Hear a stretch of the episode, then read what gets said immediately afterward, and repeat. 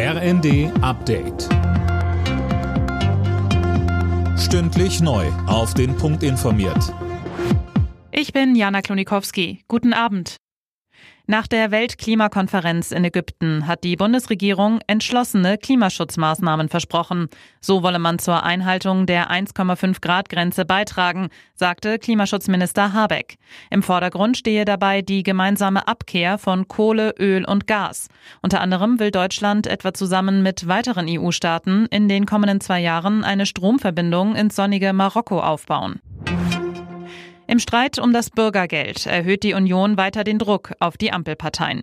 CDU-Chef Merz erklärte bei Twitter, man sei zwar weiter kompromissbereit, das Grundprinzip fördern und fordern dürfe aber nicht aufgegeben werden.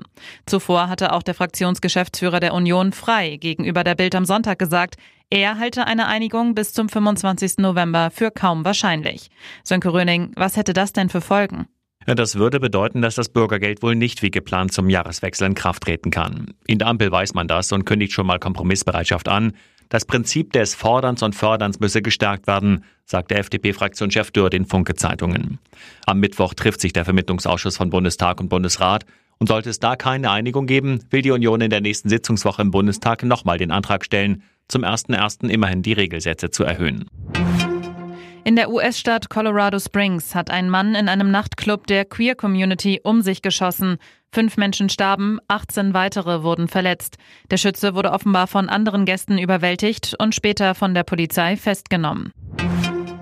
Formel 1 Weltmeister Max Verstappen hat das Saisonfinale in Abu Dhabi gewonnen. Zweiter wurde Ferrari-Pilot Charles Leclerc. Rang 3 ging an Verstappens Red Bull-Kollegen Sergio Perez. Für Sebastian Vettel war es das letzte Formel 1 Rennen seiner Karriere. Zum Abschied wurde er Zehnter.